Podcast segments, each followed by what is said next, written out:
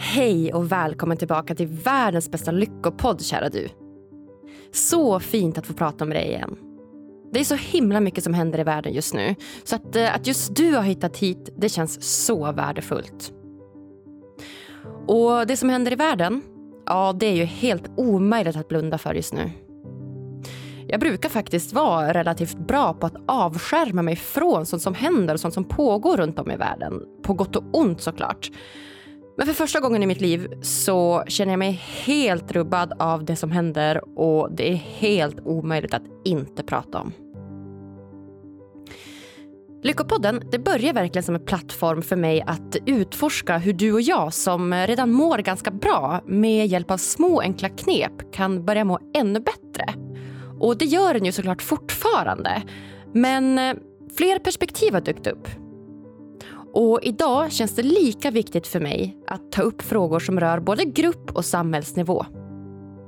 Hur kan vi bli lyckliga tillsammans i olika konstellationer? Hur skapar vi till exempel lyckliga organisationer, grupper och andra sociala kontexter och sammanhang? Hur kan vi skapa ett lyckligt samhälle? Ett samhälle som faktiskt präglas av lycka och inte rädsla, oro, våld och annat. Och vad krävs egentligen för det? Ja, ni hör ju, vi är ju inne på betydligt större frågor här men eh, det känns otroligt relevant och det går bara inte att blunda för. Som vanligt heter jag Agnes Sjöström och jag är så enastående glad över att jag får just dina örons uppmärksamhet idag. För här kommer ett enormt viktigt avsnitt. Jag har fått äran att prata med människorättskämpen och komikern Sinat Pirzadeh i Lyckopodden idag. Och det här gör jag i syfte att lyfta på locket och prata om situationen i Iran just nu. Sinat hon kom själv till Sverige som exilflykting från Iran år 1991. Under uppväxten i utlandet har Sinat stött på sedlighetspolisens förtryck. Hon har flytt till Sverige under ett års tid och det tog många år innan Senat förstod att hon faktiskt var fri att göra sina egna val. Och nu, nu brinner hon för att även andra ska ha den möjligheten. Utöver människorättskämpe och komiker så kallar sig Senat också för bland annat Sveriges roligaste studie och yrkesvägledare, svennigaste guss och fnissigaste ståuppare. Dessutom så driver hon också podcasten Ännu en jävla relationspodd där hon tillsammans med Yvonne Skattberg djupdyker i relationernas värld på ett lättsamt och skrattfyllt sätt. Idag pratar jag och Sinat om eh, situationen i Iran. Vi pratar om vad som ligger till grund för den här kvinnliga revolutionen och det här kriget som pågår just nu.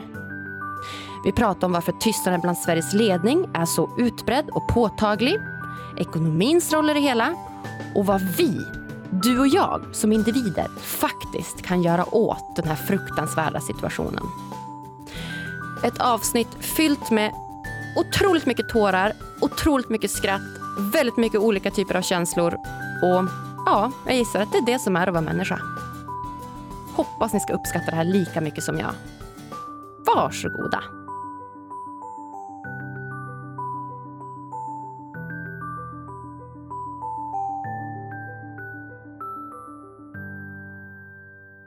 Okej, då är det dags för mig att säga hej och hjärtligt välkommen till Lyckopodden Sinat Pirzadeh! Halloj! Hej! Hej. Vart är rätt nu? Sinat Pirzadeh. Pirzadeh. Nej, det var jättefint. Ja. Jag har hört så många värre varianter så jag är väldigt glad över det här. Vad bra, du fick ha en liten, en liten lektion för mig innan men eh, det blev ju Ja. bra. Men du var väldigt, väldigt snabb att lära dig. Så. Ja, tack fina du, vad härligt. Du, tack snälla för att du är här. Det känns verkligen som att eh, du har prioriterat att eh, spela in den här podden med mig idag. Det känns jättefint. Tack själv. Jag tyckte det var viktigt. Liksom. Mm. Alltså, efter det här Insta-story du lagt idag, liksom, jag skulle kommit när jag var på Mount, Mount Everest liksom, och Ja. sen kommit hit. Ja, vad fin du är. Ja, men verkligen. Vi ska ju prata om ett ämne här som minst sagt berör oss båda kan man ju säga. Och, ja, men jag la ut en, en story här idag när jag var på väg till, till tunnelbanan och tårarna de bara forsade. Alltså, det var ju, ja, Ja. shit. Jag har gråtit så mycket de här dagarna. Mm. Det är över en månad nu. Alltså, det var det är som att man har tappat en massa ögonfransar. Mm. Okej, allt var inte äkta, men i alla fall. Nej, exakt. Limmet började lyssna. ja, det var fruktansvärt. Men nu har jag passerat den här sorge liksom, fasen. Just nu är jag bara heligt förbannad. Liksom. Mm. Ja. Ja. Ja, men du sa ju det här innan och jag är fortfarande nog i, i gråtfasen och det går ju lite Mhm. i perioder där när man, när man känner såklart. sorg. Och, ja, exakt. Så att, eh, nej, men som sagt, det gick ju väldigt fort. Jag skickade dig ett sms bara förra veckan och sa, åh, kan du inte komma och spela in ett Ja. avsnitt? Och du bara, jo, självklart. Nej, och, det var också, du skickade en väldigt eh, sån här tillförligt, väldigt informativ ma- mail också. mm, som jag tyck, tog del av. Så jag Mm. tyckte det var fint. Och sen hade jag, jag kände till din podd och så, Mm. så var det var lite sådär, Åh, varför hon har inte hört av sig till mig tidigare. Ens ego, så här, komiker-ego var lite i skuggan. Så Ja. jag bara, åh jag kommer. Vad roligt, vad kul att du tänker så också. Ja, ja nej, men det är klart, du skulle ju kunna vara här och prata om massa olika saker. Det är så roligt. Men du är ju liksom både komiker, liksom, som är väldigt så här, lättsamt och roligt och skämtsamt yrke Mm, som man också skulle kunna prata om. Men idag ska vi ju istället prata om något som är liksom väldigt, väldigt, väldigt tungt och laddat. Ja, Så men att, såklart. Liksom. mm. Vi människor, vi är som kaleidoskop. Vi har så mycket olika nyanser i oss. Mm. Så är det. Mm. Ja, nej men verkligen. Ja, det kan ju hända att det här blir ett avsnitt med lite tårar så att eh, alla lyssnare får vara, helt enkelt vara beredda på det. För det är nämligen så att eh, det vi ska prata om idag är ju just situationen som pågår i Iran med alla kvinnor som lider. Ja, Mm. det är det. Det är ju det. Så att, eh, jag tänker, eh, ska vi börja lite från början? Vill du berätta lite grann om, ja, men, om det här kriget och vad som, vad som pågår egentligen just nu? Ja, man kan säga faktiskt att det pågår, som du sa, ett krig mellan eh, regeringen och regimen i Iran mot folket. Och det pågår också folkmord mot etniska grupper i Iran med bombarderingar med flygplan till och med. Och eh, våra modiga kvinnor som eh, i de som håller i det här eh, fighten mot regimen. Och det här är ingen nyhet egentligen. Iranska modiga folket har alltid kämpat mot det här.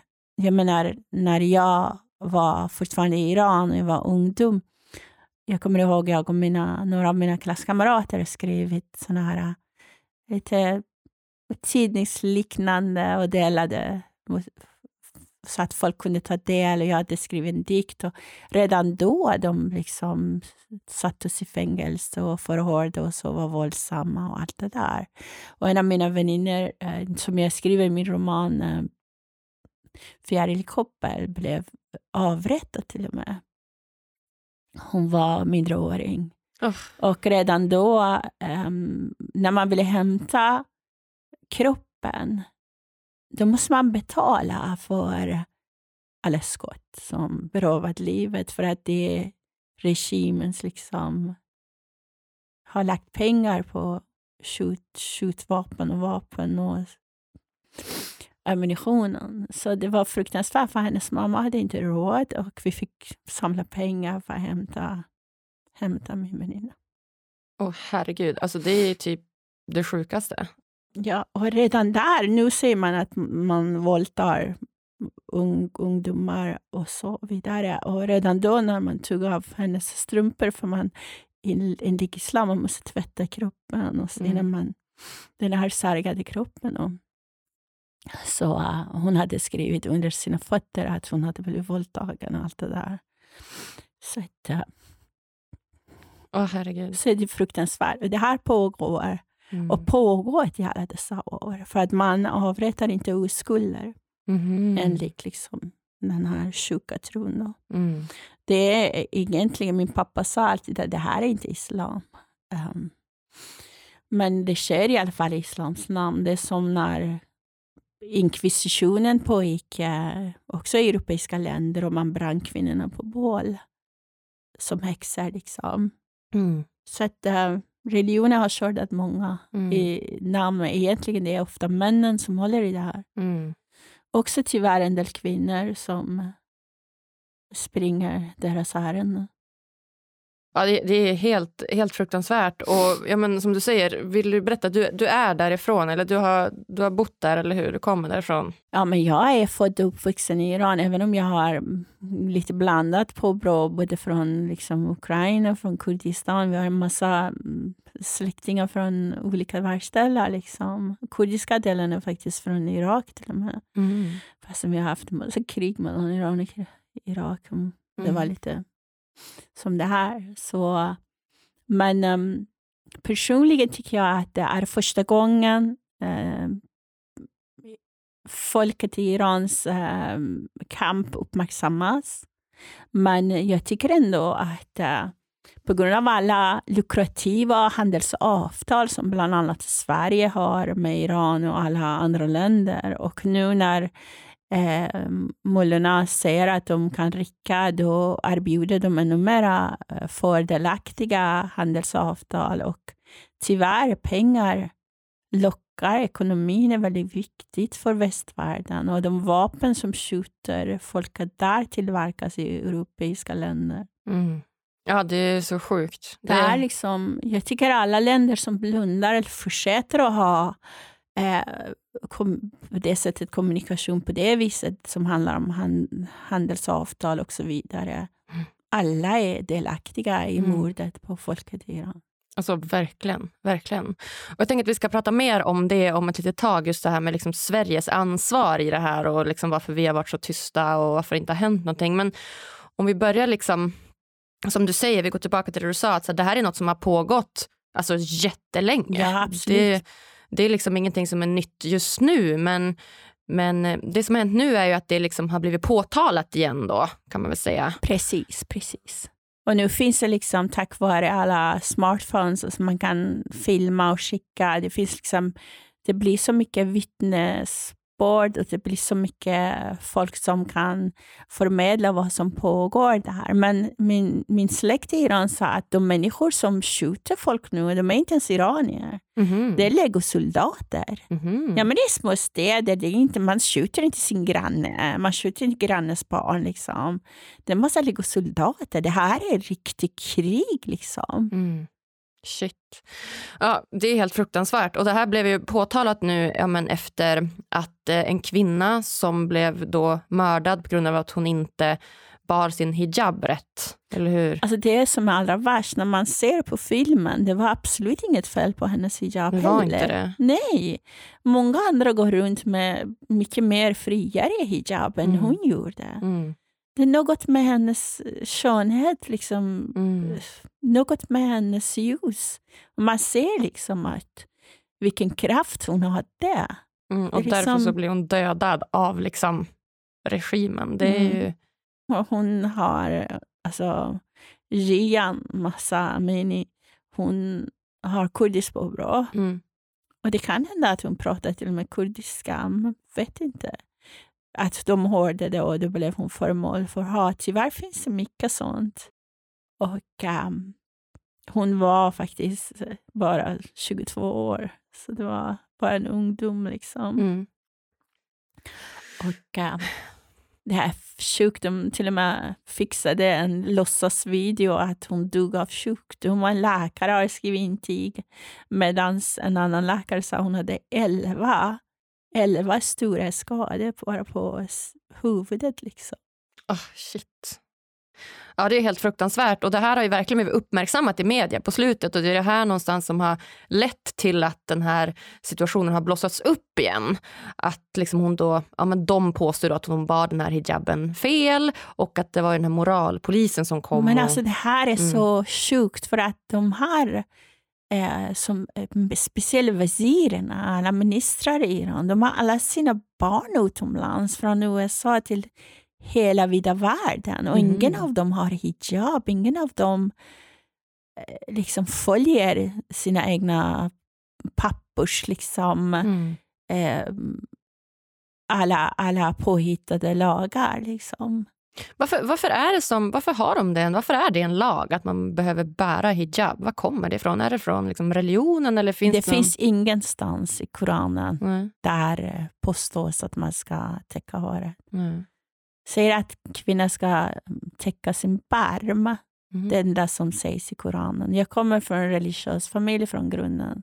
Så jag har gått såna kurser sedan jag var väldigt, väldigt liten. Hur gammal var du när du kom till Sverige? Jag var är lite diffus ålder. Alltså, runt 20 var jag. Runt i 20? alla fall. Mm. Mm. Och um, det är väldigt sjukt liksom, att de, de, är till och med, de är till och med värre än det som finns i Koranen. Mm. En kvinnas hår. Liksom. Jag har en föreställning som heter Bakis i burkan där jag faktiskt under flera år har försökt att berätta det här för det svenska folket, hur utsatt kvinnorna vi är i våra länder på grund av håret. De säger till exempel, religionläraren sa att om ni visar håret så väcker ni lusten hos män och då, då kommer de hamna i helvetet. Det är ert fel och sånt där. De kommer brinna i helvetet. Mm. Och när jag var barn jag tänkte jag först blev vi rädda, sen blev vi väldigt glada. Låt gubbjävlarna brinna i Mm. helvetet. Nu får Eller ni se hår. Ja. Eh, Men alltså jag gjorde liksom på ett lättsamt sätt, men jag försökte berätta om den här kampen att få lov och ha råd eh, med vara bara människa, att bara finnas och få lov att vara sig själv. Liksom. Ja, alltså det är 2022. Alltså, det är 2022. Det är så sjukt att det liksom... Jag som är född och uppvuxen i Sverige, jag kan inte ens typ, förstå ens liksom i närheten hur, hur det kan vara ens att växa upp liksom, där man inte ens får visa sitt hår. Alltså det är så, för mig är det så bakvänt. Liksom. Alltså det är så mycket med oss kvinnor som är nästan tabubelagt. Jag kommer ihåg att när man kommer till den åldern man ska få mens, liksom. Och herregud, om det ska liksom nämnas eller om man ska glömma bort någon binda framme om ens bror eller pappa ska se. Det är liksom hela ens kropp. Man blir främlinggörs för sin egen existens och sin Mm. kropp. Och jag som blev bortgift som väldigt liten, liksom tonåring, Alltså, det tog så lång tid vad jag ska respektera mig själv eller tycka om min kropp. Liksom. Många av mina vänner säger, vad håller du på att tatuera din kropp nu? Är det vad är det för ålderskris? Men det är egentligen för mig ett sätt att ta tillbaka min kropp. Ja, jag fattar. Ja. Shit. är faktiskt så. För att, eh, det satte sina, sina spår som gjorde liksom att också i framtiden jag har hamnat i destruktiva relationer. För man har, en, man har tappat bort sig själv däremellan. Det måste ju vara trauma. Alltså det måste Ja, ju påverka en liksom på djupet. Så det är inte, Ja, alltså, ja, det är därför var det så viktigt för mig att kämpa för flickors rättigheter också i Sverige. För i Sverige vi har så många mörka dalar där också vi kvinnor blir slaktade fast på ett annat sätt. Liksom. Mm. Mm. Människor, som kvinnor som blir våldtagna, då är det vårt fel. Vi hade fel kläder, våldtäktsmän går fri, mördare går fri. Mm. Pappor som har dödat oss kvinnor får vårdnaden av barnen. Mm. Det är så mycket med Sverige som alltså jag får typ kalla kårar. Ja, men verkligen, jag håller helt med. Och så här, det jag har svårast med för Sverige det är just det här att vi liksom kallar oss för... Alltså vi är ett av de liksom mest jämställda landen och vi är den, ett av de mest länderna som ligger liksom i framkant får man ofta höra. Liksom. Men, men herregud, men det finns så mycket det är kvar. bara, förlåt att jag bryter dig, det kan inte stämma. Nej, men det finns så mycket Vi kvar. har haft kvinnliga liksom. statsminister först Nu, exakt. och den exakt. fick inte ens vara kvar. Exakt, vi är sist ändå. Hon fick avgå två gånger på mindre än ett år. Exakt, vi är liksom sist i Norden på en kvinnlig statsminister. Alla Norge har haft det och Finland har haft det. Liksom. Och, så att, och det, jag tycker ofta att liksom, många skyller på det. Så här, ja, men Sverige, vi har kommit så långt, det är, vi är, det är inte så viktigt om man jämför med Iran eller bla bla bla. Men jag tycker som inte att det är en ursäkt för att liksom, Nej, man ska inte jämföra, man ska ha sina egna visioner. verkligen, Det är väldigt, väldigt viktigt. verkligen, verkligen. Och sen är det så här att när eh, vi kvinnor är utsatta för våld och när vi kvinnor liksom ofta blir så här att om mannen har en sån här stark profil och är känd eller rik eller är känd och sån, så är det kvinnan som ifrågasatt. Mm. Och det är vi som hamnar i kvinnojouren. Det är vi som måste ryckas bort från våra hem och vi ska gömma oss när förövaren går fritt liksom, och smutskastar en. Det är fruktansvärt. Mm. liksom. Ja, men det är det verkligen. Ja, så det är inte helt fläckfritt i Sverige heller, det ska vi verkligen Nej, vi konstatera. kan bli bättre. Ibland Mm. folk blir arga på mig. Du som kommer från Iran ska blivit piskat på torget och stenat. Ska du ifrågasätta oss? Men kom igen, jag har bott här i så många decennier och jag har barn som är kallar för integrationsbarn, som har svensk pappa. Så jag tänker så här att jag har också rätt att hoppas att vi kan bli bättre. Mm. Ja, men självklart. Mm. Det är klart det var det. Ja. Ja, nej, men jag, jag brukar liksom personligen ha ganska lätt för att distansera mig från saker som händer i omvärlden på gott och ont. Eh, Just för att jag är från Sverige, det är väldigt privilegierat, vi har inte så mycket som, som händer här så det är ganska lätt att så här, distansera sig. Men det här, av någon anledning så har det här liksom verkligen tagit rätt i hjärtat. Och jag tror att en av de anledningarna är just för att, ja, men dels att liksom kvinnors röst är så, ja, men så mm, obetydande i det här fallet. Och jag tänker speciellt på, på den här tystnaden också som vi pratade om tidigare, att, att Sverige är ju bara tyst.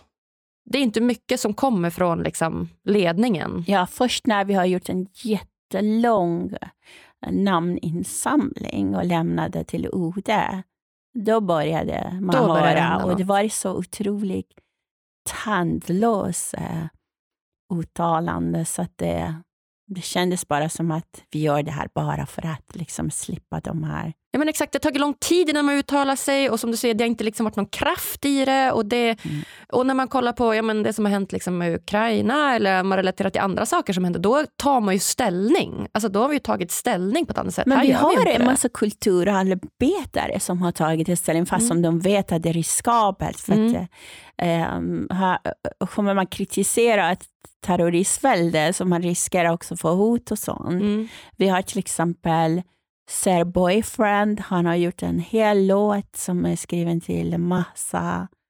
Och Carola har översatt eh, den här låten som heter Baraje med Mm. Shervin som hon har sjungit också på demonstrationen. Mm. Och, Ja, men det är bra och kulturarbetarna gör ju verkligen sitt jobb och Instagram där bara peppras det ju liksom Ja, med folk som tar ställning. Men jag tänker på liksom den högre regimen, alltså, eller våran liksom ledning. Det är därifrån. Och som du säger att det är mycket ekonomi i det här, det är mycket export i det här, det är Ja, mycket såklart. handling därifrån och det gör mig så frustrerad att någonstans är pengarna viktigare. Att vi ska liksom få in pengar än människors, kvinnors liv. Och där, det, där, det där finns liksom ingen förklaring för mig. Jag tycker det är liksom det som gör mest ont i hjärtat. men det, det gör det liksom. Också för oss som bor här. Det är väldigt, väldigt smärtsamt när man ser att eh, regeringen liksom är, är ganska tyst. Liksom. Händer inget. Vi har också en kris i Sverige. Kolla på vår, vår nybildade regering. Det är liksom, om man läser om Sverige och andra länder, om man kollar till och med i såna här stora kända tidningar, de tar upp Sverige som ett exempel på att vi har nazister i regeringen. Liksom. Ja, det är helt... Neonazister kallar de En ny variant. Liksom. Herregud. Men alltså, vi befinner oss eh, historiskt sett i en eh, väldigt speciell tid. Mm. Och det är här som människohjärtan och empati och hjärta och kärlek som behövs mest. Men som Shakespeare sa redan i sin tid, när fattigdom kommer in genom dörren så rymmer kärleken genom fönstret. Och det har varit pandemi och det har varit krig och det har varit så mycket kris och folk, ibland känns det att folk har inte ens råd att vara vänliga eller tänka på andra. De vill bara klara sig själva. Jag har bott här i så många år, har försökt vara en duglig medborgare, men än idag liksom, får jag fortfarande som mejl, åk hem. Men Sverige är mitt hem. Liksom. Så, så att det känns så obegåvat att tjata om det här hela tiden. Och jag tänker på, jag har varit också i Sverige, kvinnojouren, jag har varit i så mycket konstiga situationer. Och jag trodde aldrig i hela mitt liv hur utsatt man är som kvinna. Mm. Hur mycket man också kan förlora på alla sätt och vis. Liksom. Mm. Speciellt om man är i det offentliga ljuset. Det är så lätt att bli föremål för, för så mycket ondskan. Liksom. Mm. Ja, nej gud, alltså verkligen. Det, det är fruktansvärt som, som du säger. Jag vet liksom inte vilken tråd jag ska börja dra i, men, men, eh, ja, men just den här grejen, om, om vi går tillbaka till det här med att, eh, att Sverige har varit lite tysta, att de inte liksom har uttalat sig. Alltså regeringen pratar ju om då, inte liksom som du säger alla kulturarbetare, de har ju verkligen, där pågår ju verkligen ett krig. För jag tänker också på den här kvinnan, det har också slått mig, den här kvinnan, eh, hon som var elitklättrare från. Iran. Ja, det vart ju också väldigt uppmärksammat. Hon, Ja, herregud, hennes bror är anhållen. Vi har kollektiv bestraffning i Iran. Herregud. Och det är fruktansvärt. Jättemånga persiska artister i Sverige nu är jättetysta. mm. Eh, och jag har faktiskt vänt mig till dem och jag sa, vad, vad är orsaken? Mm. Och de bara, ah, men vi måste tänka på släktingar. Men jag har också släktingar i Iran. Det har vi Mm. alla ju. Mm. Jag har jättemånga släktingar. Jag har en jättestor familj. Vi har Mm. en stor familj. Men jag tycker liksom att jag, jag blir lite besviken. Liksom. Mm. Så, Ja, för det som hände var ju då att hon utförde en tävling på tv där hon klättrade utan då sin hijab och sen efter det så fick hon ju lov att göra ett uttalande då på tv där hon ursäktade sig och där hon sa att hon hade glömt den och hon var liksom för stressad och det kändes som att hon bara gjorde det egentligen för att hon var tvungen. Liksom. de tog hennes familj. Det är liksom, vad ska du göra om någon tog din syskon till Island? nej, det finns ju inget annat att göra. Människolivet i Iran har inget värde. De typ bara... De hade prickskytte som sköt eh, våra politiska fångar i Evin ganska nyligen. Att det där med elden var bara ett spel för gallerierna. Mhm. Okej. Från berget stod prickskytte som sköt ner våra ungdomar. Åh, herregud.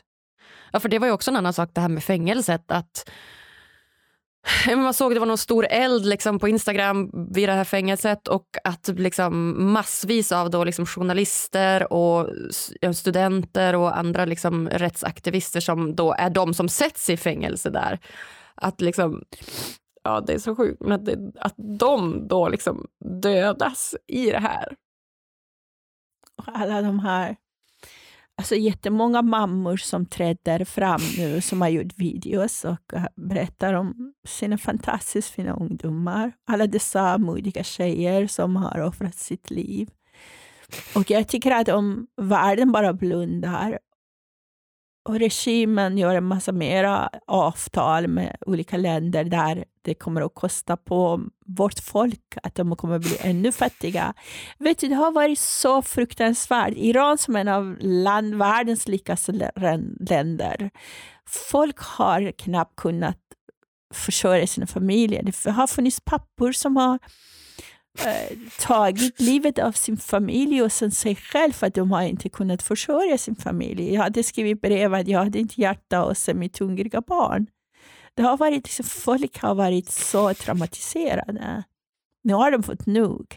Nu har de inget att förlora. Liksom. Nej precis, om det inte är, Det är värt liksom- något. Om, det inte, om inte ett liv är värt något. Alltså, Nej.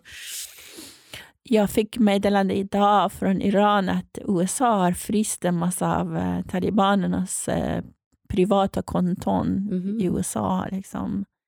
Det är enorma mängder dollar. Liksom. Enorma mängder. Jag hoppas bara inte att de blir kvar där, att det kommer så småningom tillbaka till folket. Liksom. Vi Ja. har en massa gatubarn, vi har en massa utsatta människor, en massa hungriga människor, vi har en massa människor som är högutbildade som aldrig får chansen att komma in i arbetslivet. Så, och så när man, kan man inte göra samma sak man har gjort mot Ryssland, mot Iran. Vad är skillnaden? Vad är skillnaden? Det förstår inte jag heller. Hur kan man liksom särbehandla? Och vart är FN? Och liksom, alltså? Jag förstår inte heller det. Det som är så sjukt att faktiskt det är iranska drönare som håller på att plocka liv i Ukraina genom Putin. Jag fattar inte att Iran har ett finger med alla sådana här terrorvälden. Ja. Uh, Ja, ja. ja. Så. Men om vi går tillbaka liksom rent historiskt. För, att, ja, men för mig då som inte är liksom... Gud, herregud, förlåt. Ja, nej, det är ingen fara. Jag sitter också här och gråter. Men jag tänker att... Eh, ja, men om vi ska försöka... Okej.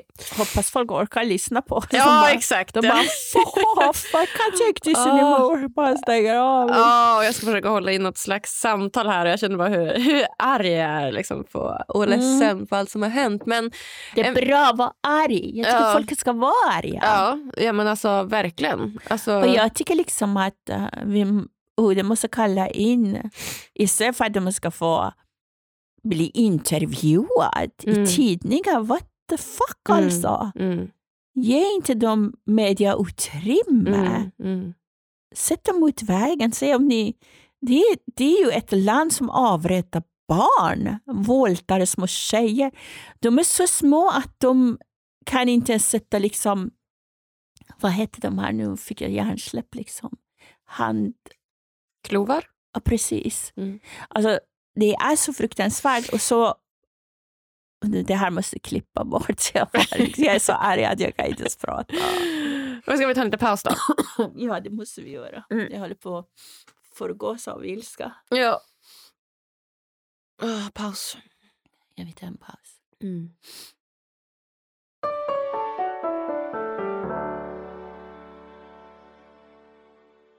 Veckans avsnitt är sponsrat av Actira. Är det bara jag som känner att det har blivit så sjukt svårt att handla mat idag? Det ska helst vara produkter som är både nyttiga, klimatsmarta och till ett helt okej pris. Ja, typ praktiskt taget omöjligt idag känner jag. Och med den här inflationen, herregud. Det finns så många olika typer av rekommendationer från alla olika håll. Du ska helst inte äta så mycket kött på grund av miljön. Du ska helst inte äta så mycket snabba kolhydrater på grund av sockret. Och absolut inte besprutade grönsaker och sånt som kräver långa transporter. För då är du ju inte heller snäll mot miljön. Nähä? Nej, vad får man äta då? Ja, jag tycker det här är ett riktigt problem och skapar jättemycket dåligt samvete. Vad bör man faktiskt äta om man både vill tänka på miljön, på priset och på näringen? Jo, jag har nu svaret. Du bör äta härodlade produkter från Agtira. Agtira det är ett innovativt sätt att odla grödor inomhus i våningsplan med LED-belysning. Jag hade ingen aning om att det här ens fanns innan Agtiras kontaktperson kontaktade mig och berättade om den här fantastiska framtidslösningen. Med andra ord så kallas det här systemet för vertikal inomhusodling i urbana miljöer. Det gör alltså att man kan odla grönsaker och örter året om. Hur bra är inte det? Och det bästa det är att Akitira redan har ställen i direkt anslutning till redan befintliga ICA Maxi-butiker där de redan erbjuder de här produkterna. Alltså inga transporter alls. Och dessutom har Agtira unika smarta lösningar med slutna vattensystem som minskar vattenförbrukningen med cirka 95 procent. Alltså, vadå klimatsmart? Och än så länge så finns den här framtidsprodukten självklart främst i framtidslandet Norrland där jag kommer ifrån. Men de är såklart på väg att öppna söderöver också. Och Actiras ledning de hälsar också att vi som konsumenter jättegärna får börja ställa lite krav på våra lokala matvarubutiker och att även de bör ligga i framkant när det kommer till hållbar livsmedelsodling. Ja, hörni, det kanske inte är helt kört för klimatet ändå. Är du också en riktig klimataktivist? Då tycker jag att du ska följa Aktira på Instagram för mängder av ny info och uppdateringar. Missa inte framtidens klimatodling. Heja framtiden! Och heja klimatet! Tack Agtira för att du vill hjälpa till och göra Sverige till en lite lyckligare plats.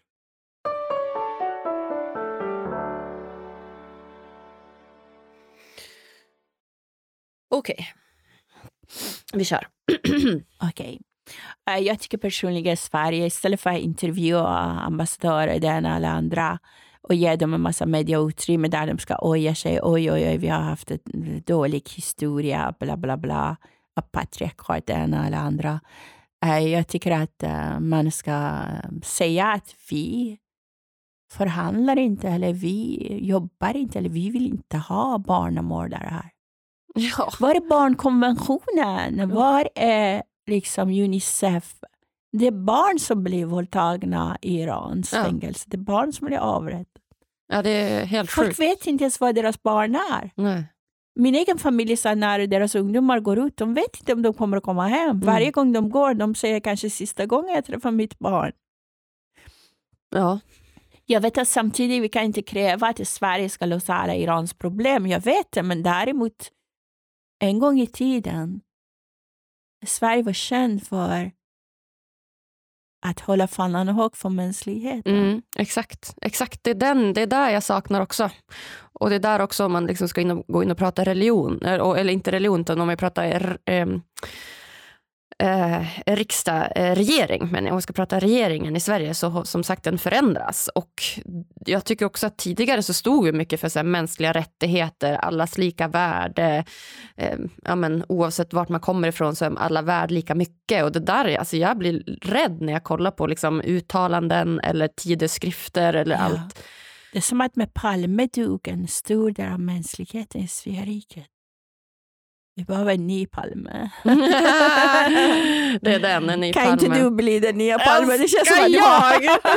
Shit, ja jo kanske jag ska bli den nya Palme, det hade varit något. Men okej, om vi går tillbaka till det här med, med Iran och försöker vara lite så här, eh, sakliga. För att någonstans, det här kriget som jag förstår bygger ju dels liksom på religionen, eller hur? Om man tänker i grund och botten det som pågår i Iran, Mm. något så enkelt som att rätten att få lov att vara sig själv. Våra ungdomar vill bara ha ett vanligt, vanligt, vanligt liv Mm. som alla andra i hela världen. Liksom. Mm. Det finns inget konstigt. De vill inte liksom något omöjligt. De vill Mm. bara klä sig som de vill. Titta på och jag. Vi har liksom gått upp och klätt oss som vi vill Mm. idag. Liksom. De vill liksom fixa sitt hår som de vill. De vill bara vara sig själva. I Iran, man får inte lov. Hur kunde det bli så? Hur kan det vara så att man inte får det i Iran? Alltså vad är det? För jag har tänker, blivit så konstigt. Och jag tycker också det här är en förolämpning och förminskande av männen. mm. Som att männen går runt eh, och, och, upphetsade dygnet runt. Eller liksom. hur? Att inte de kan liksom... Ja, jag menar, det är också en förolämpning mot dem att de skulle inte kunna verka om vi visar håret. Liksom. Eller hur? Att de inte kan... Att de ska bli när jag kåta kör varje gång. Liksom. ja, precis, när jag kör stand-up, jag brukar säga "Ja, det här att männen i våra länder blir kåt av en hårstrå, det funkar inte på svenska män. Nej exakt, och det är konstigt om det skulle funka på iranska män också. Att, så här, att fort det är så konstigt. Liksom när det var precis nyligen var en, en av de här mullorna hållit tal. Det finns tre sorters dju- djur. Ena sorten djur man äter, andra sorten djur som man rider, tredje sorten djur är kvinna som skapades av Gud för att tillfredsställa männen. Ugh. Det var liksom punkt slut. Så han såg oss på oss kvinnor. Jag har den här, jag har haft den på min Instagram och översatt den eh, på Insta-story och folk var rosenrasande. Ja, den En är... av mina kompisar, Robin, skrivit till mig, han, han är värsta vikingakillen. Liksom, och bara, Ge mig fem minuter med det här aset, fem minuter! bara, nu ska jag visa vem som är djur här. Ja, gud. Ja, det är jättemånga som är arga. Ja. Det är bra, vi behöver ilska nu. Vi behöver använda ilskan. Vi kvinnor vi har gråtit banne mig tillräckligt. Mm. Ja. Kolla på kvinnorna, kolla på pishmerga-tjejerna. Mm. Du vet, de här tjejerna, de skrämmer slag på gubbarna för att enligt deras tro om en kvinna berövar deras liv, de går inte till paradiset. Nej, just det. de här tjejerna kommer beväpnade. De springer som, som små råttor. Ja, exakt. exakt. Och samma med tjejerna i Iran. De Mm. räds inte. De är så modiga. Mm. Alltså nu är de ju hur, alltså de är så modiga. Alltså det, de är ute och liksom krigar och liksom går utan sina slöjor och demonstrerar. Ja. Och... Vart, vart tror du det här kommer sluta då? Tror du att det här kommer sluta i någonting positivt? Tror du att det kommer vara Ja, men så? såklart. Ja? Du vet, Ja. nu har vi satt ljus på trollet. Mm. Regimen i Iran är trollet. De kommer inte kunna finnas kvar efter det här. Nej. Och alla länder som gör affärer med dem kommer att vara lika svartmålade. Det går inte längre. Nej. Jag menar, folk kommer inte acceptera. Alltså, ungdomarna i Iran, det vet du, en av få länder som har de flesta människor är- där är så pass jätteunga, under 30. Liksom. De kan inte kväva folkets röst och vilja längre. Nej, det går det inte. går inte. Nej. Det är, jag är helt övertygad om att eh, de sjunger på sista versen, de här jävla barnamördarregimen. Alltså. Ja, det är helt fantastiskt. Tror du att de kommer liksom tvingas avgå eller tror du de också kommer måste bli dödade? Eller vad tror Tyvärr, du? folk är så arga. Ja, jag, det tror, den. jag tror att det blir så där. Det är alltid revolutionen. Det kommer att vara... Folk har blivit så pass mycket själva. De har blivit så många, i varje familj, någon som har blivit avrättad. Mm. Jag tror tyvärr att det kommer att bli blodbad där också. Mm. Liksom. Mm. Nu är det redan nu eh, kommer nyheter att de håller på att flytta ut sina familjer. De i ledningen? Ja, precis. Att de eh, har flyttat till Venezuela, det ena den tredje. Och eh, nu när deras tillgångar har blivit frysta, alltså fan vad roligt. ja, det Jag faktiskt var en av jag blev liksom, jag fick så jävla stort leende. Och sen tänkte jag, hoppas USA inte behåller pengarna. Liksom. ja. Att det kommer tillbaka till folket. ja, det får vi verkligen hoppas att det Ja, kommer precis. tillbaka till Någon folket. måste se efter. Liksom. Ja, men exakt, exakt. Ja, men det känns ju hoppfullt i vart fall. Hur, hur lång tid ungefär tror du att det kommer ta? Jag vet inte, men de som är i Iran, de sa att ett år, men många kommer att dö, sa de. Det är länge. Ett Ja, jag år vet. till. Ja. Det har redan gått mer än en månad. Vad, vad säger nyheterna nu? Alltså, vad har Sverige... Vad har Sverige... Sveriges nyheter, men titta inte på dem. Ja, titta på andra länder, för Sverige är så försiktig. Är så Fröken försiktig. försiktig nyheter. Liksom Ja. bara så här, Åh, vi rörde vi inte, nu är vi klara. Liksom. Ja. Men har vi satt några liksom, stopp mot iransk till exempel handel som vi liksom, behöver, liksom, export och sånt? Eller? Alltså, det tror jag inte. Nej. Det är ingen som vill liksom bryta av något så lukrativt. Och jag kommer ihåg att när, när liksom Putin och, och Ryssland blev, liksom, eller han började invadera Ukraina, då var det ju många länder som tog avstånd från Ryssland när det kommer till olika så här, kulturevenemang. De fick inte vara med i OS och de fick inte komma till vissa länder. Och liksom, då tog man jättetydligt avstånd Ja. mot Ryssland och nu är det som att man gör ingenting. Nej, det är, liksom, det är lite skillnad. Mm, verkligen. Det är så här att jättemånga är också väldigt arga. De säger att det är för att folk från Ukraina är kristna och folk i Iran är muslimer, så de bryr sig inte. Mm. En del säger så, men jag tycker liksom att helt enkelt att de har så, så mycket avtal och Sveriges ekonomi hänger på det. Liksom. Mm. Är Vi är ändå en väldigt litet land i jämförelse med många andra länder. Jo, ja, men det är vi ju faktiskt. Men just den Inte grejen. geograf geografiskt, men folkmässigt. Ja, exakt. Ja. Ja. men folkmässigt så är vi ju inte jättemånga. Nej. Men eh, ändå viktigt att vi står på oss och gör någonting. Liksom. Ja, såklart. Mm.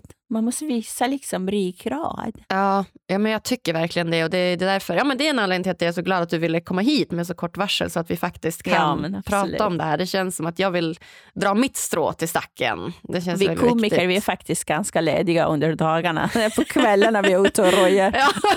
Ja, det är sant. Det är sant. Det är som Batman kommer i mörkret. Ja, då... det kommer i mörkret. Ja, vad fint. Det känns som att du har lätt till humorn i vart fall. Och jag kan tänka mig att det hjälper lite grann i de här dagarna. ja, såklart. Man behöver lite. Behöver. Och så satt jag och tittade på de här alla imamerna och så, Mm. så kom jag fram till att de är så jävla fula alltså. Det var inte en enda snygg mulla som man tänkte, åh, honom vill man hångla med. De var så jävla fula allihopa. Tillåt mig kräkas, gubben. Men alltså det, det var liksom bara en kruscha och skratta åt. Ja, ja. Däremot, eh, jag tycker att de här tjejerna, alla liksom, alla de här tjejerna som tyvärr finns inte med oss längre. De var väldigt unika individer. Du vet, Sarna, Niki, Gian, allihopa liksom varit så intellektuella, fantastiskt fina mm. människor. Jättemånga unga och barn som har blivit dödade i Iran. Mm.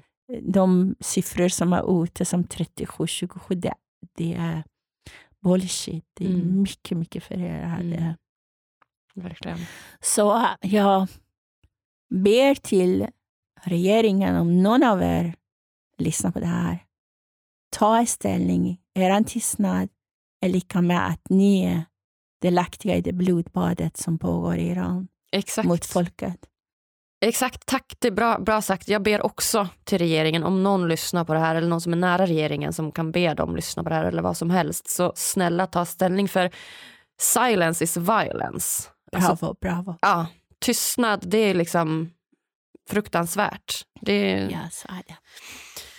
Okej, men om vi, det här är ändå Lyckopodden, så vi ska försöka få någon slags positiv liksom, vinkling på det här. Så ja, men det är ju positivt ja. att folket till slut satt ner foten i Iran efter mm. 43 mm. år det är sant. av alla röster som har blivit kvävda. Det är sant.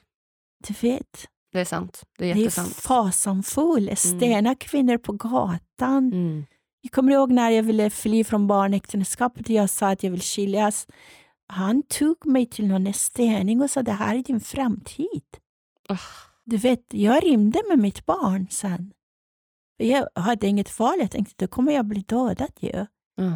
Var ska mitt barn hamna? Hur kommer det bli? Liksom, jag var jätteung. Den resa jag påbörjade, det var inte säkert jag kommer fram till Sverige. Många av oss dör på vägen. Vad hände då? Du, du flydde och så bara det var inget som man ska ta, liksom. det var ingen charterresa man bara säger jag flyger. ah, fan, men nu ska jag fly.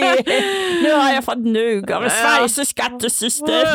Nej, det, var inte, det var inte så. Det, det, var, det, var, det tog väldigt lång tid, man fick planera. Och jag fick också hjälp från Sverige av min underbara väninna Fariba eh, som, som stöttade mig och min galna mormor som var helt otrolig. Värsta gangstermormor. som yes. hjälpte mig att flytta. Mina föräldrar var ju redan i Sverige. De gifte bort mig och flyttade själva hit. Liksom. Pragmatiker, så vad ska man säga. Men hur som haver, ja. Sen, och flykten var fruktansvärd. Liksom. Mm. Jag har faktiskt uh, ett föredrag uh, som heter liksom, Flykten var lås där jag försöker folk att förstå att det är inte så att man vill komma till Sverige. Att man, att det, man har inget annat val. Liksom. Hur lång tid tog det? Det tog ett år. Ett år? Ett år. Flykten tog nästan ett år. Åh, herregud. Precis.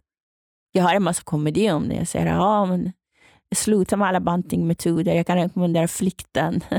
Man går ner 24 kilo när man är fram. Fy fan man är i form när man är framme. Herregud. Man måste kunna skoja om sånt. Liksom. Oh, och så jag, säger, jag tittar på mina svenska barn och jag tänkte herregud jag skulle aldrig kunna fly med dem. Det var bättre att min lilla son från Iran var inte lika välmatad så man kunde bära den över berg. Man skojar om dem samtidigt man oh. berättar, berättar om faktiskt förliktelsens svårigheter. Ja, exakt. Det är komikerliv är väldigt viktigt för att öka förståelsen. Jag är ändå pedagog i grunden och äh, studievägledare nu för tiden. Liksom. Så jag tycker, jag ser det liksom, både min komedi och också liksom föreläsningar. Jag ser det lite som folkbi, folkbildning. Liksom. Mm. Det är viktigt att kunna göra det. Så vi måste kunna skratta tillsammans. Vi måste skratta ut eländet. Mm. Faktiskt. Mm. Ja, det, det är behövs. fint. Det behövs det också. Behövs. Jag skrattar ofta när jag ser till exempel Jimmy Åkesson när han pratar om oss invandrare. Så jag tänker, fan man ser ut som min kusin. Liksom. Det är väldigt roligt. Och så här. Ja. För att hata oss och det är väldigt märkligt att han liknar oss. Ja, så mycket. Alltså, jag tycker det är så sjukt. Det måste vara fucking karma, tänker jag. ja, eller hur. Nej, men, och just den grejen tycker jag är så sjukt, det här med att nu blir det politiskt här ändå, men hur som alltså det här med vår nya regering och att SD har fått så mycket inflytande och hela den biten. Och det här sker liksom samtidigt, eller liksom strax innan det här, innan, strax innan valet, så är liksom Putin invaderar Ukraina. Och det som händer, allt som händer i, i Iran. Ja. Och som du säger, folk, alltså, du vet, det är inte så att folk ja, men som du vill, du ville inte liksom fly utan du tvingades, du måste jag hade ju inget fly. val. Man skulle, vad, vad hade jag för framtid? Exakt, du har liksom ingen framtid. Ingen flyr sitt land, lämnar alla de man älskar, det språket man behärskar, Kulturen, sina medborgerliga rättigheter, vänner. vänner.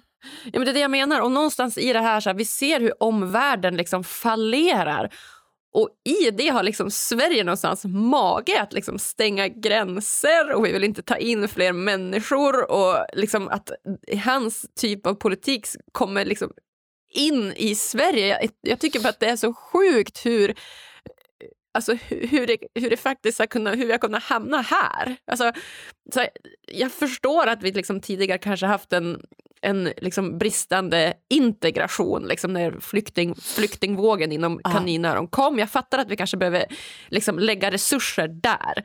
Men jag kan inte förstå hur de resurserna ska vara att liksom ta in färre människor när det är så jäkla mycket krig och sånt som händer i världen. Det gör mig så sjukt ledsen.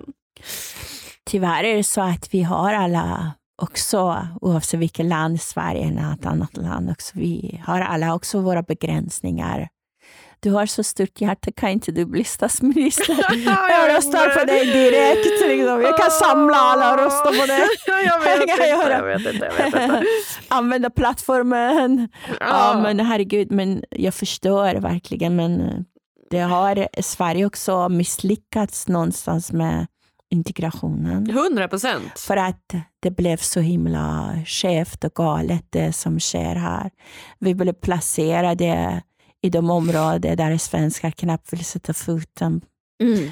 i och vi har inte kommit in i arbetslivet. Vi har de jobb som ingen annan vill ha. Vi, det har blivit som, vi har blivit som andrahandsmedborgare. Ja men det är ju så. Och det, det så ska det absolut inte vara. Nej. Och det, det håller jag helt med om och där tycker jag att det finns väldigt mycket arbete att göra. Alltså Ja, precis. verkligen. Det, det är liksom, jag säger inte att det liksom har varit bra utan verkligen där Nej. behöver man lägga resurserna. Och utanförskapet har gjort att liksom ungdoman, ungdomarna med icke-etniska svenska påbrå saknar hopp, tillförsikt, framtidstro. Eh, Det finns inget jobb, det finns ingen framtid. De har varken råd Mm. åka ens utanför orten. Det, det är den situation som skapades i Sverige för oss är inte liksom något som, är, som var hoppingivande för oss för att kunna liksom verka och vara en del av samhället. Utanförskapet är så inrotat. Ja men det är ju det och det är ju livsfarligt med ensamhet och utanförskap, det är det verkligen. Men det jag känner är ju också att det ja, men Åkesson uttalar sig nu om till exempel, det är ju att han vill ju inte att, att invandrare ska vara liksom på samma nivå av medborgarskap. Han har Ja, men det- sig, han menar ju på att så här, ja, det är klart de ska komma till Sverige men de ska inte ha samma rättigheter som svenska medborgare. Och det tycker jag är så sjukt hur man kan skilja på liksom människor och människor beroende på vilket land man kommer ifrån. Det är missnöjesparti Det är ju det. och de har nu fått foten i fina salonger.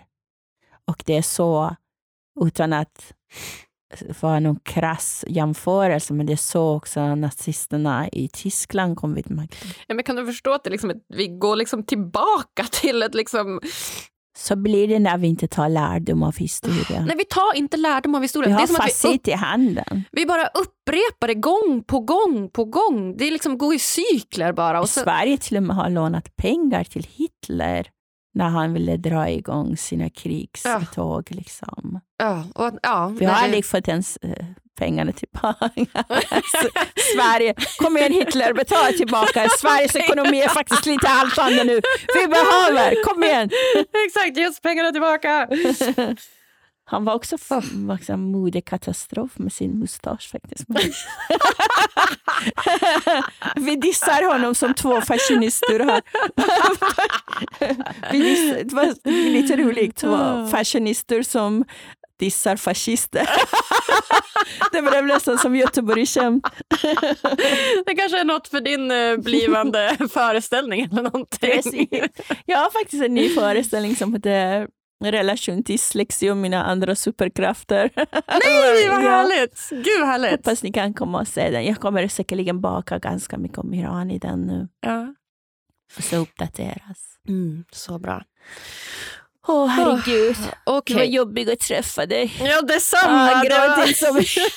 det var jobbigt att du kom hit. Jag måste gå till psykolog nu. Ja, exakt, jag med. Jag med. Herregud.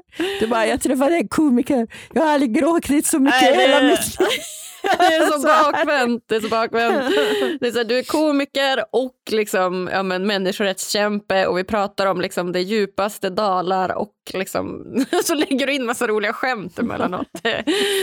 ja, helt fantastiskt. Men... Ja, det har varit alltså, så svårt. Jag, jag följer allt som händer i Iran och så får jag direkta videos som eh, släkten spelar. Mm. Alltså det, det, jag har blivit varse om att min kropp är här, men det känns som att min själ är utanför min kropp och svävar över Iran på något mm, vis. Mm. Jag har mått så... Jag, om du kommer se min lägenhet, mina barn sa till mig, mamma, har jag några strumpor hemma? Mm. Jag köper det! Ja. så här, alltså jag, jag har inte kunnat... Uh, vardagen har kraschat lite. Mm. Jag måste ta tag i mig, känner jag. För att jag jag blev helt besatt. Liksom. Ja, jag känner också att det är jättesvårt. Jag har också liksom ett mörker i mig av det här som ja. är svårt att liksom bli av med. Men det jag skulle vilja avsluta det jag skulle vilja avsluta med är ändå att eh, fråga den saken att någonstans är ju de, de enda vi kan påverka i slutändan det är ju oss själva. Så vad kan liksom varje lyssnare göra eller vad kan varje individ göra tycker du för att liksom hjälpa till med den här situationen? Det finns en massa petition man kan signera. Massor, massor. Det kommer nya hela tiden.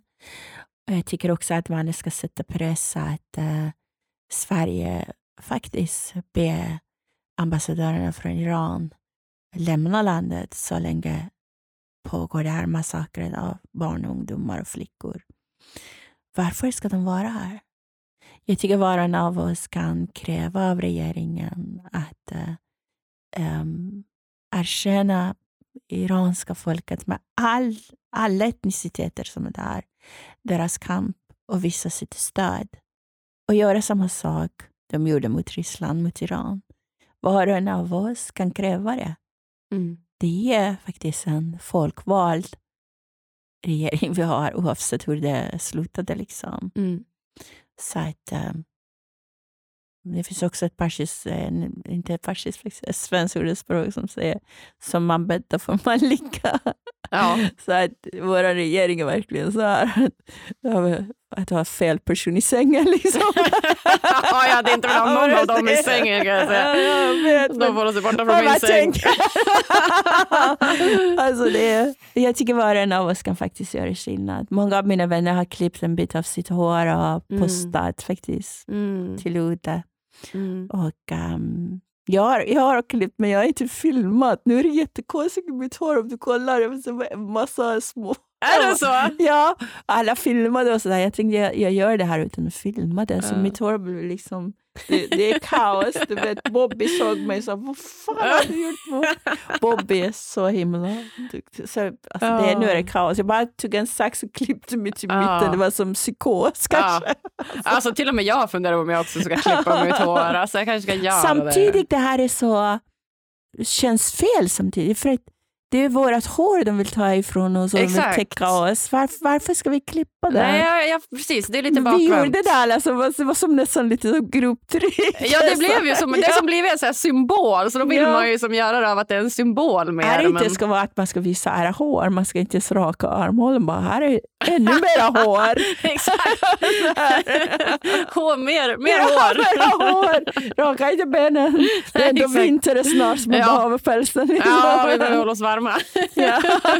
Nej, men jag tycker liksom att jag, jag gjorde det, men samtidigt kände jag, är inte det de vill ta ifrån oss? Liksom? Mm. Ja, men jag tänkte också på det, att så här, det är lite bakvänt. Men, ja. Ja. Samtidigt som jag tänker man kanske ska eliminera det de vill liksom förtrycka oss med. Ja. Men samtidigt tycker jag man ska ha håret i, i vinden och cykla med det Ja. snarare. Det har nog blivit mer en symbol, tror jag. Ja, precis. Mm, Det blir, mm. det blir sådär. Jag tänker så här Senat, att vi ska avsluta med de sista frågorna här innan Okej. vi lämnar varandra. Och eh, det är ju tre frågor som jag ställer till alla mina poddgäster egentligen. Och eh, det första är ju, vad gör dig riktigt, riktigt lycklig? Ja, jag måste säga att mina barn gör mig väldigt lyckliga. Mm. De är så rappa, de är så jävla smarta. jag känner mig alltid väldigt korkad jämfört med dem. så här, ofta är liksom, när man, många har barn som typ kommer till mamma och pappa och frågar så ska man ge dem kloka svar. Men här är hemma hos mig och liksom bara, gå och googla, jag vet inte.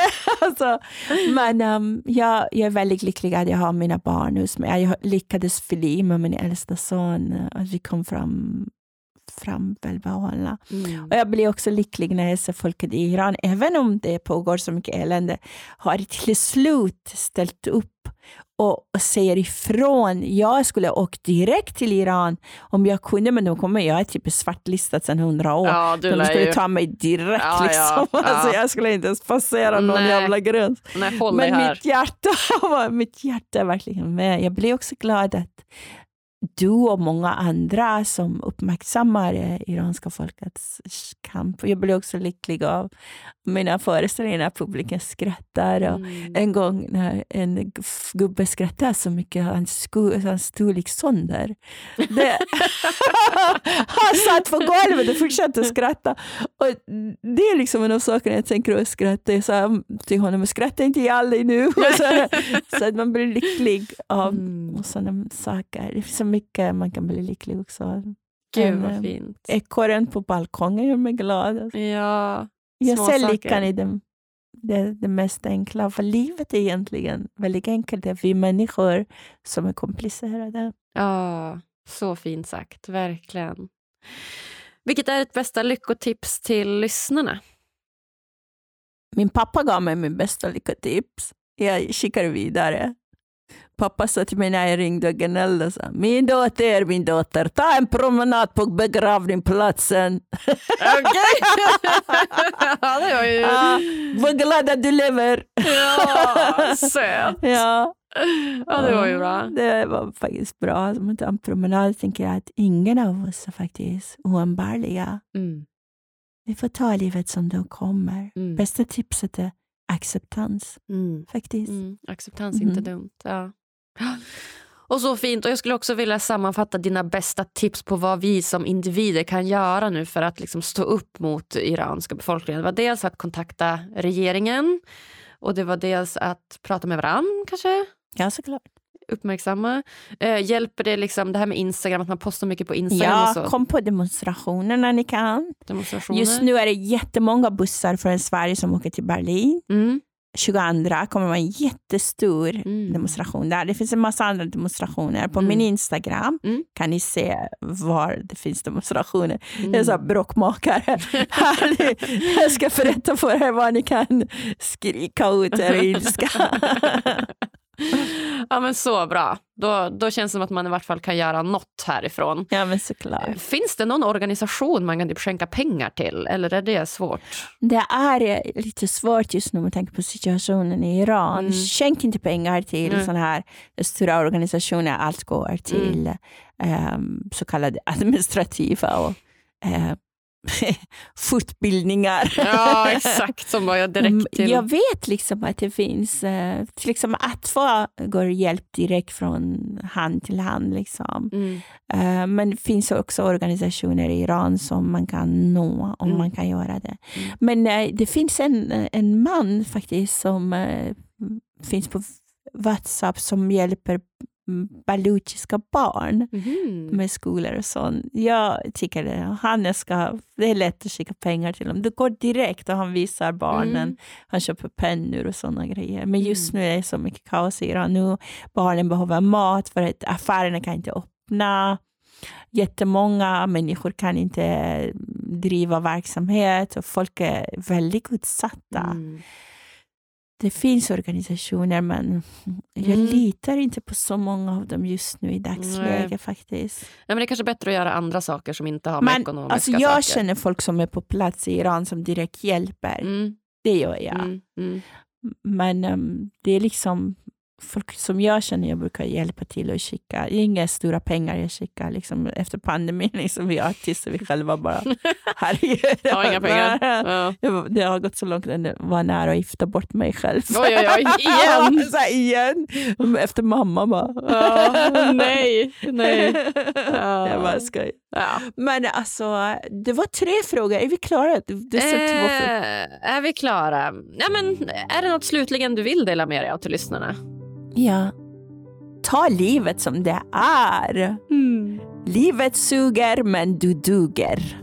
Bra! Livet suger men du duger. Det får avsluta den här fantastiska podden. Tack snälla, snälla, snälla, snälla du för att du ville komma och gästa mig på Lycka tack för, tack för att jag fick vara med. Hurra! Tack själv!